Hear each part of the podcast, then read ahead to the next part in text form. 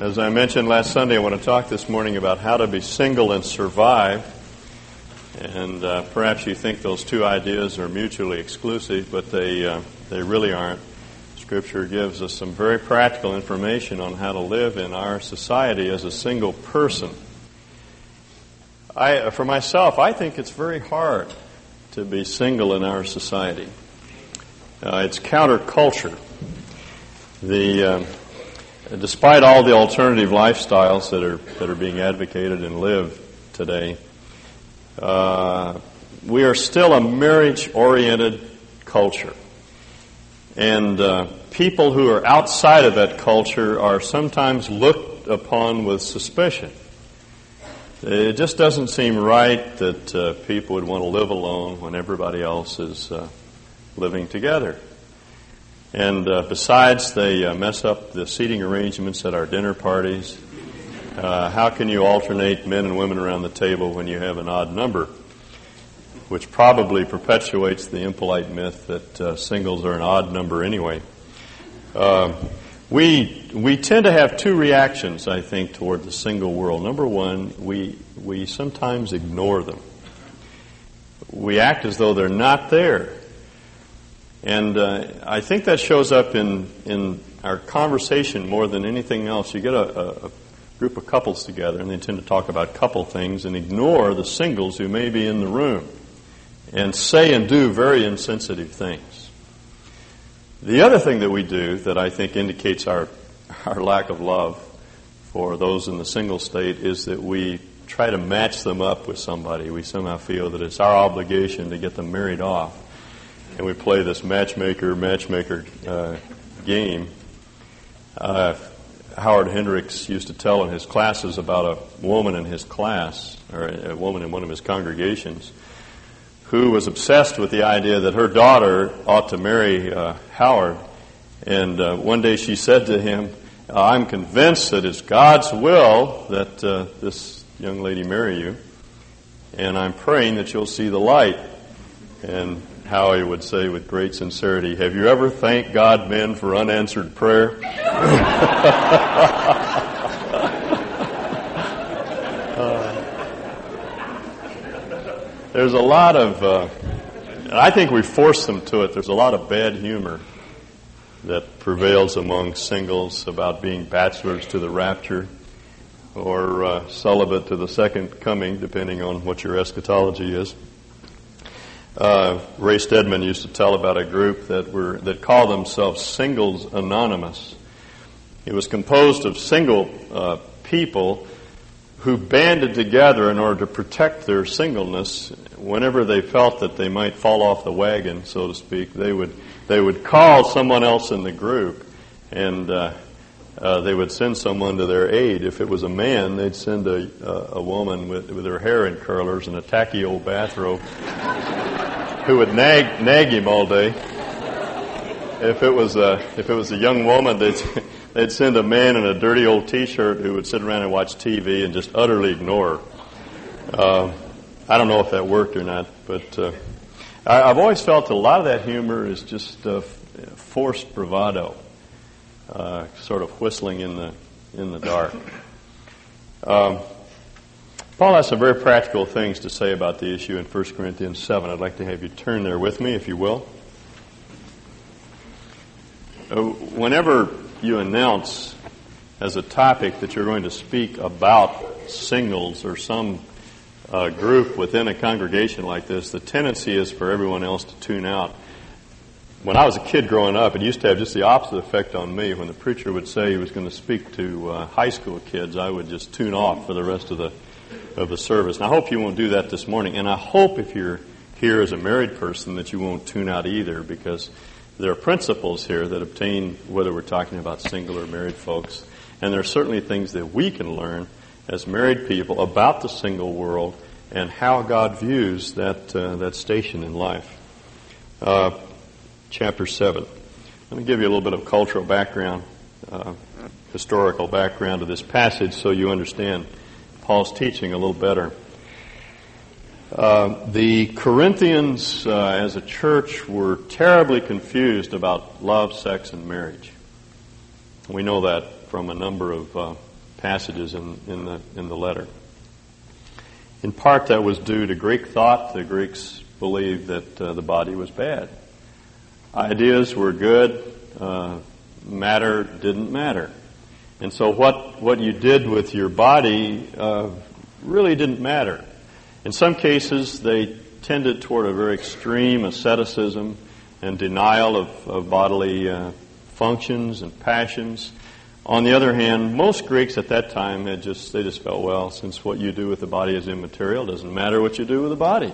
So uh, you could you could give vent to all of your passions and drives and desires with uh, propriety. And uh, as you can imagine, the result was that marriage was despaired. There was disparaged. There was a lot of uh, a lot of infidelity. No one took uh, marriage very seriously, and that attitude pervaded the church. In part, the confusion about sexual matters in, in Corinth was also due to uh, Jewish thinking because the Jews of that era believed that it was virtually sinful to be single because of the uh, mandate in Genesis to uh, fill the earth. They felt that uh, it was God's will for a man to marry and have lots and lots of children, or to use the, the quaint Old Testament phrase, to have your quiver full of them.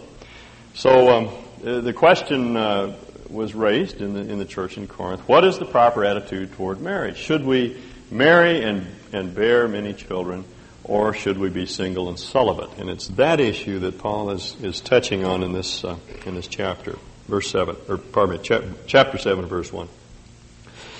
Now, for the matters you wrote about, it is good for a man not to marry. Do you hear that? The single state is good. It is a high and holy calling. If you're single, you're not a second class citizen in God's family. One of our problems is that we don't uh, think of good in absolute terms, but the Bible always does. There was one instance where some men came to Jesus and they called him good teacher, and he interrupted them and said, Why, why do you call me good? There's no one good but God. Now, he's not disclaiming deity, he's testing their concept of goodness. Because our tendency is to use that term in a relative way. But, it, but in Scripture, if a thing is good, it is absolutely good. There's nothing evil in it. And so when Paul says it is good not to marry, he means it. The single state is good. Don't let anybody ever take that away from you. You're not weird. You're not strange. It's good. Now, if you have a New American Standard uh, translation, you'll notice they translate literally right off the text. It is good for a man not to touch a woman. And that uh, is a more precise rendering of, the, uh, of, of, Paul's statement. Touch is a euphemism uh, for sexual intercourse. And so the issue here is not simply singleness, it's singleness and celibacy. Uh, the options are not to be either married or singing, uh, single and swinging, but to be married or single and celibate. Now, there, there are some uh, conditions under which it is not good to be single, as Paul goes on in verse 2. But since there is so much immorality, Corinth was such a sex saturated uh, culture, each man should have his own wife and each woman her own husband. Now, I'm not going to go on and elaborate on this on this paragraph because Brian did that three weeks ago, but I want you to uh, to uh, move down to verse seven. Paul says, "I wish that all men were as I am." Paul was single, and he wishes that everyone were as he. But each man has his own gift from God. One has this gift, another has that. In other words, if you're married, that's God's gift to you. If you are single, that's His gift. Jesus had already said in Matthew 19, in his discussion on divorce and uh, remarriage, when he made things so difficult, the disciples said, It's better not to marry. Jesus said, That's not everyone's gift. If you have the gift, then it's good. If you don't have the gift, then you should marry. So you need to understand that's a gracious provision for God. If you are single, you are gifted. Now the question is, how do you know if you have the gift of uh, being single? You know, is it some sort of physical predisposition against uh, uh, against sexual things? Can you just do without love, sex, and marriage? No. Does it mean that you're a loner who has no urge to merge? You just you never get lonely? No. Does it mean that you hate women in, in general and children in particular? No. or hate men, whichever. No, it doesn't mean that at all. It may mean you're very lonely. It may mean that you have very strong sexual drives. But if you are now single, that is God's gift. That's the whole point. Now, don't give way to the fear of finality, as someone put it. This may not be the, the only call that God extends to you. He may change your state if you're single. It may be God's will for you to, to be married at some point in your life. But if you are now single, that is God's call. And there is sufficient grace. So don't look down on yourself. Don't disparage your, your state. It's good. It's absolutely good. I mentioned some months ago a, a man whom I have only met once, but who is my hero, who is single. He's been single all of his life. He's in his 60s now. And uh, uh, a friend that I made just this last fall, who was his close associate for years, asked him the question I've always wanted to ask do, do you feel that you have the gift of celibacy? He said, Well, I don't know. He said, I've always wanted to marry. He said, I've had several opportunities, but things just didn't work out right. He said, I'm very lonely. Uh, I don't uh, advocate being single, but it is obviously God's will for me, and I'm satisfied. Now, that's the gift of celibacy. If you are now single, that's God's gift, and He will supply adequate grace. He will be your partner in life. He will meet all of your needs according to his riches in glory by Christ Jesus. That's either true or it's a lie. And if it's a lie, we might as well forget the whole thing. He's the God who cannot lie. He'll be your partner in life. He'll satisfy every need that you have. Now, what follows in verses uh, 8 and on are a series of, uh, of conditions. Uh, which would prevail in any congregation. Paul says in verse 8, now to the unmarried, that is the divorced, and the widows, I say it's good for them to stay unmarried. In other words, you're not under any compulsion to get married again. Again, if you're single now for either of these two reasons, either your husband has left you or you've been widowed, you're not compelled to marry. That you're not out of order. You don't have to look for a mate necessarily, but he says if you cannot control yourself, you should marry, for it's better to marry than to burn with passion. And then to the married, in verse 10, he says, I give this commandment, not I, but the Lord. In other words, uh, the Lord has already instructed the church in this matter. A wife must not separate from her husband, but if she does, she must remain unmarried or else be reconciled to her husband. And a husband must not divorce his wife, Maintain the status quo. If you're single, don't seek to be married. If you're married, don't seek to be unmarried. That was the Lord's uh, command with reference to the married. To the rest, I say this, I, not the Lord. In other words, the Lord made no authoritative statement on this issue. Um, if any brother has a wife who is not a believer and she's willing to live with him, he must not divorce her. So he takes the principle on to apply to marriage, whether it's marriage between two Christians or one Christian and a non-Christian.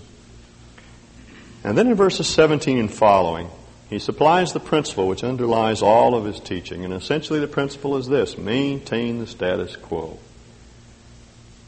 You don't have to make any changes to make things better. The principle is bracketed by verses 17 and 24. He actually says the same thing twice and fills in the details in between. Verse 17 Nevertheless, each one should retain the place in life that the Lord assigned to him. If you're married, that's the Lord's assignment for you. Are you single? That's His assignment. And that to which God has called him. That's a vocation. And then in verse 23, you were bought with, uh, pardon me, verse 24, brothers, each man as responsible to God should remain in the situation God has called him to. You see what he's saying? Don't make any changes. Maintain the status quo. Our tendency is to think that if we can just change our circumstances, then our character will change. We'll be better, we'll do better if we're in better circumstances. But that's a myth. Those that are married want out. Those that are unmarried want in. And as someone has said, they're like flies uh, at, at, a window. Those that are inside want to get out, and those that are outside want to get in. I was teaching at Clydehurst Guest Ranch over near uh, Yellowstone National Park last September. It's one of those unseasonable uh, days over there when it snowed. There was about four inches of snow on the ground in late September, and it was really cold. They had me in a little log cabin with a fireplace, and I was warm and and cozy, but in the middle of the night I heard this cat yowling outside the door.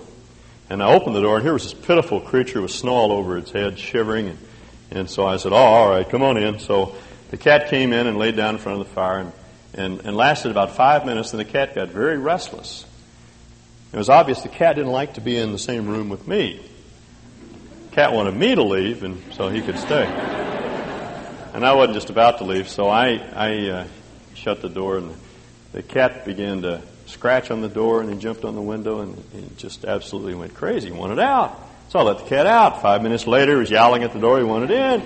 This went on about two or three times until I finally pitched him out the back door and let him fend for himself. But, but the cat reminded me of so many people who can't decide whether they want in or out. They just think that the circumstances will be so much better. I mean, our character would be so much better. Things would be so much better if our circumstances changed. But that's the big lie. It's not so. It's God who changes us, not our circumstances. As Paul puts it in Philippians 4, he says, I have learned in any and all circumstances to be content. That comes hard. He didn't pick that up immediately. Said, I've learned it. I've learned to be abased. I've learned how to abound. I can do all things through Christ who strengthens me. That's the secret of living in any and all circumstances, is to let Christ be your strength. Let Him be your partner. Let Him be your life. Let Him be everything you need. Let Him satisfy your needs according to His riches in, in, in, in glory. That's, that's the key to satisfaction. Now, Paul then applies that general principle in its particulars, beginning with verse 25. Now, about virgins, he says. Virgin, of course, is an unmarried uh, woman. And I suppose we would say today in our uh, in our idiom, women friends or girlfriends. He's speaking to men who had written to ask whether they should whether they should marry or not. We have we have friends, women that we're very close to, we're very fond of. Should we marry them? Paul says, I have no command from the Lord. The Lord didn't leave any instructions on this matter. But I give an opinion He's very careful in his choice of words. This is not an authoritative statement. It's not a command from an inspired apostle. It's an opinion, a judgment. He says, I, I have an opinion as one who by the Lord's mercy is trustworthy. It may be one of the greatest masterpieces of understatement. He says, I think you can trust me in, in what I'm saying. This is my opinion. Because of the present crisis I think it's good for a man to remain as he is. Um, we don't know what the present crisis was that he refers to here. Some have thought it was the second coming, Paul's belief in the imminency of Christ's return. Possible, although that's not the terminology that Paul uses when he refers to the second coming. For myself, I think he's talking about the imminency of, imminency of of persecution. Uh, Nero came to the throne just shortly before Paul wrote this letter, a year or two. And Paul could see the handwriting on the wall. He knew this infamous tyrant for what he was. It was about eight years later that, that Nero burned the city of Rome and blamed the Christians for it, and a wave of persecution swept across the Roman Empire that almost swamped the church. And, Paul is saying, in view of the imminency of this crisis, exigencies of, of, of this day, the tough times that are coming, says, I think it's It's better to keep things as they are. Uh, are you married? He says, don't seek a divorce. That, of course, is not just counsel. That comes from the Lord's uh, lips and His authority as well. Are you unmarried? Don't look for a wife. Don't seek a wife. But if you do marry, he says, you've not sinned. And if a virgin marries, she has not sinned. But those who, who marry will face many troubles in this life, and I want to spare you. Comes out of a heart of concern. He's not trying to make things more difficult. Says later, this is not to hinder you, it's not to frustrate you. I just want to spare you. I think you're better off as you are. When high seas are running, you don't change ships. Maintain the status quo. Stay with the present set of circumstances. Stop kidding yourself that changing circumstances is going to change your character. And don't fool yourself that, that, that, changing circumstances is somehow going to make life better for you. And particularly in view of the coming crisis, he says, I, I think it's better for you to stay single because married people have a lot of trouble. In other words, marriage is not what it's cracked up to be. It's not an answer to all of your problems. You just exchange one set of problems for another. There's the hassle of housekeeping and maintaining the home and maintaining your vehicles and repairing appliances and, and disciplining children and, and getting children off to school and schooling them and buying clothes for them and, and buying groceries for them and cooking for them and repairing their bikes and mowing the lawn and and all of the the things that we have to do, and then there are the stresses and strains of just learning to get along with each other and get used to the flimsy things that hang in the bathroom and all that stuff. And it's just a just a part of living together, and it's not easy. It's a lot of trouble. And Paul says, "I just want to spare you." In the best of times, it's it's tough to be married, and in the worst of times, it is awful. As a matter of fact, Jesus said that uh, when, when Jerusalem was overrun, that the most woebegone of all people would be women with children and pregnant women. That's what he has in mind. And There are times when it's just better to remain single. Now, um, uh, Paul elaborates in verses 29 and following what I mean, brothers is that the time is short. I think that phrase is explained by um, verse uh, what is it 31 for in this for in this wor- for this world in its present form is passing away um, we're not long for this world i hope you know that and this world is not going to last very long either and most of these, of the things that we devote our lives to as married people will burn up someday. Uh, they're not eternal things. The lawn that you devote so much time to is not going to endure. Your vehicles. Being married carries with it certain obligations, and those obligations have to be fulfilled. And unfortunately, most of our obligations tie us down to things that aren't going to last very long. And Paul is saying, in view of the shortness of, of our lifespan and the brief period of time that we have to extend the kingdom of God and to devote ourselves to things that are going to last, Paul says it's, it's better to be single. Now let, let Paul explain.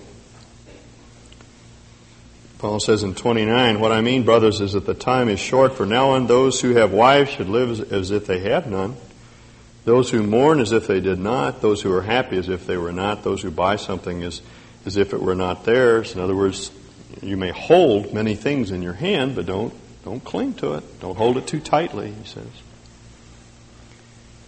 And those who use the things of the world as, as not engrossed in them, it's all right to use them, but don't devote your life to them, for this world in its present form is passing away. Paul says, I'd, I'd like for you to be free from concern. An unmarried man is concerned about the Lord's affairs, how he can please the Lord. But a married man is concerned about the affairs of this world, how he can please his wife. And his interests are divided. He's distracted. An unmarried woman or, or virgin is concerned about the Lord's affairs. Her aim is to be devoted to the Lord in both body and spirit, that is, she can give herself fully to service. But a married woman is concerned about the affairs of this world, how she can please her husband. Now, he's not saying that being single is a higher moral state and that somehow you're more devoted to Christ if you're single. That was a, an error that developed in the church in the second and third centuries and found its way into the medieval period. And the idea that celibacy somehow was a higher moral state. There's more grace given to a single person. That's not what Paul is saying. He's talking about greater piety. He's not talking about greater devotion. He's talking about service. The issue is not piety, it's practicality. What Paul is saying is that if you're married, you have to devote a great deal of your time to the upkeep of your home and serving your wife and your family. And of necessity, that takes away from the time that could be devoted to the extension of the kingdom of God. Now, do you understand what he's saying? He's not downgrading the married state. He's not downgrading the obligations that we have. Those are things that we must do. As a matter of fact, uh, our service to our family is, is worship, as Brother Lawrence put it. You can peel potatoes and worship God if you're practicing the, the presence of Christ. It's a, it's a, just a practical matter. If you are single, you have more time to devote yourself to leading people to Christ, discipling them, and extending the kingdom of God, and serving the, the body of Christ in various ways. That's all he's trying to say. It's a practical matter. The Apostle Paul, looking back on his life, could say that uh, it was a good thing for him to forego the obligations of, of married life because he could not have done the things that he did if he were married. As a single man, he could travel extensively. He had no responsibilities back home. He could plant churches. He could fling his life away with, with abandon. It didn't matter. Paul says, just as a, as a practical matter, in view of the brevity of our lifespan, it's a good thing to be single because you have more time to serve. Now he balances that out in verse 36.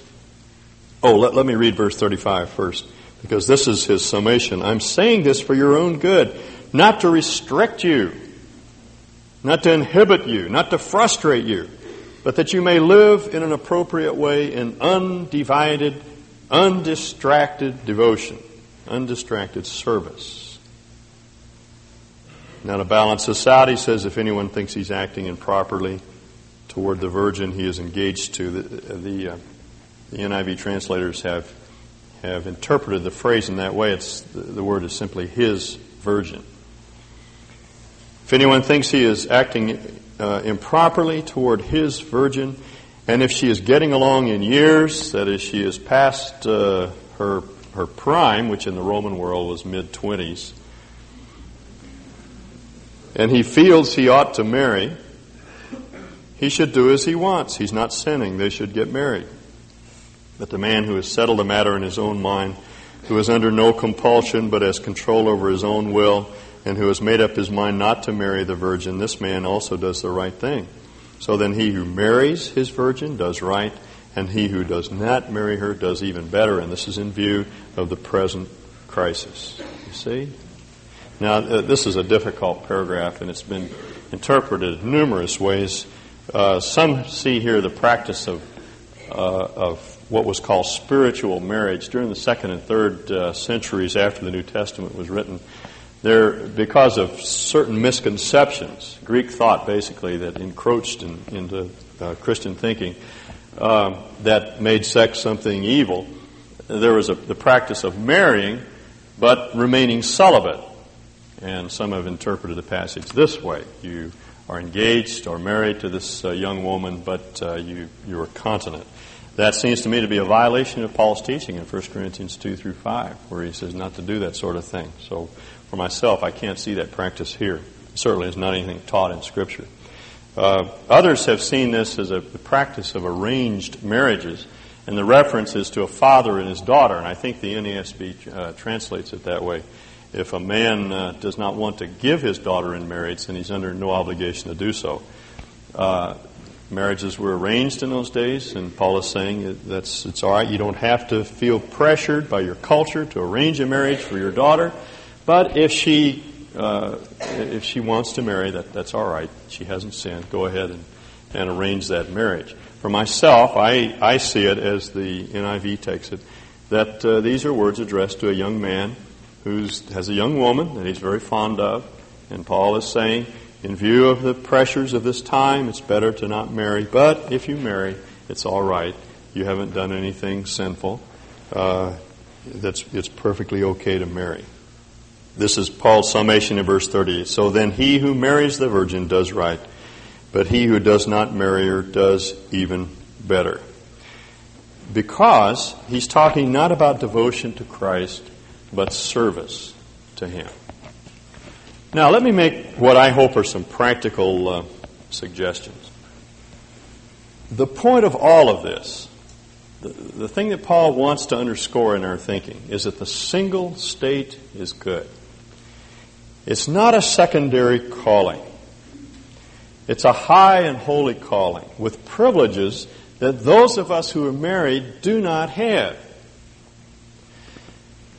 It's, it's a fact that single people in general have more discretionary time and money than any of us who are married. That's not always true, and particularly for those of you who are single parents, you probably have a great deal of your time taking, taken up just maintaining the home. But in general, single people, particularly uh, those who have never been married and who have no children, have far more time to themselves and for themselves, more free time, and more free money, more discretionary money than, than anyone else.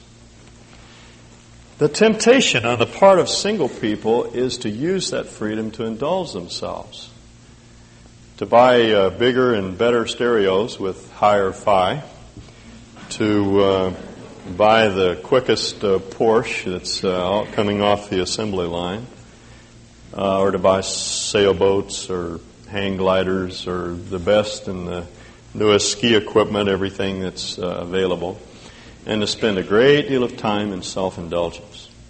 Those are just the facts.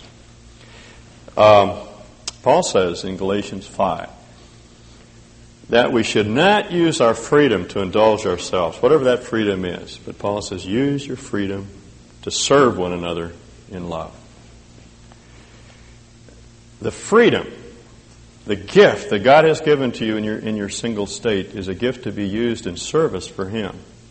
You're no better off spiritually than a married person. God doesn't look at you any, any differently than a married person.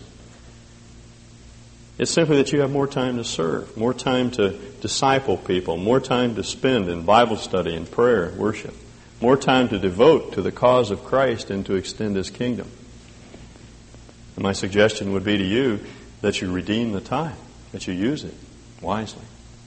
John Stott, who most of you know is Anglican minister, was for a time the chaplain to the Queen of England, rector of All Souls Church in, in London. It's had an enormous impact upon his world. Understand that he spends uh, some four to six hours a day in Bible study and, and in prayer and in worship. And out of that has come these, these deep, uh, provocative, helpful writings that we're all familiar with and his teaching. He used his time wisely. He didn't dissipate it. He used it for the sake of, of the kingdom of God. He takes a month off uh, every year just to read and to pray. And, and none of us who are married have that kind of time. It's impossible. He now has been appointed the uh, catechist to the new prince of England. And who knows what impact that man could have upon the, the subsequent history of England as a result of his having wisely used his time. Use your spare time to get to know God, to deepen your life and your relationship uh, to Him.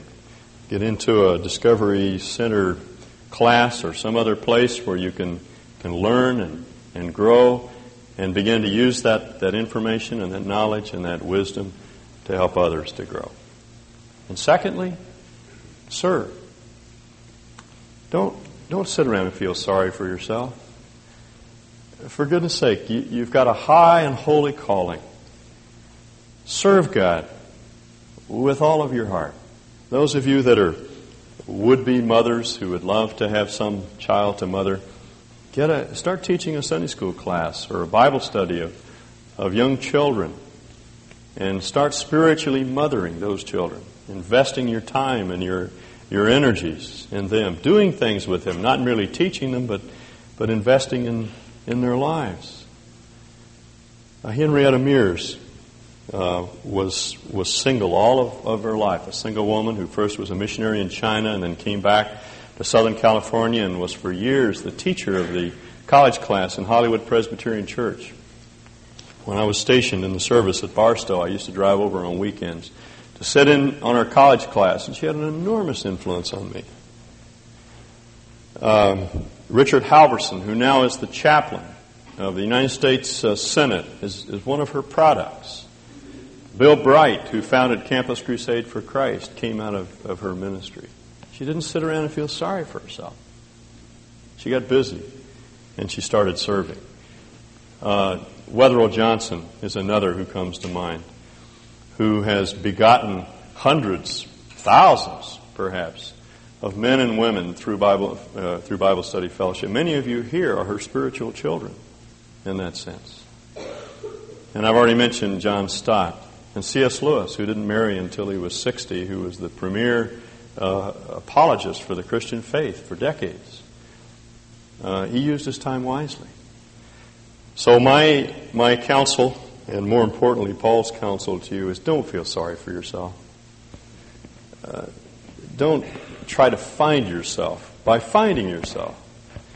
Jesus said the best way to lose yourself is to try to find yourself, to indulge yourself, and look for people to be your friends and to help you and minister to you and, and serve you and take away your loneliness.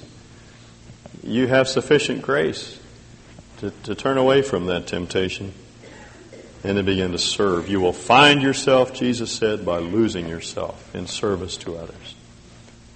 That's what I think it means to be single minded. It's a high and holy vocation to which God has uniquely called you. Use your time while you're single as, a, as an investment in eternity. Let's pray.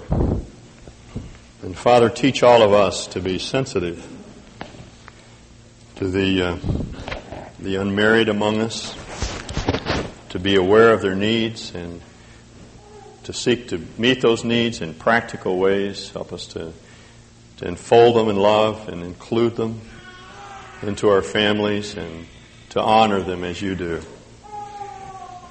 And help all of us, Lord, to turn away from our tendency to think of ourselves and to pander to the flesh and indulge ourselves and help us to, to act in, in loving in, in ways uh, in loving service toward others and in ways that, that further your kingdom.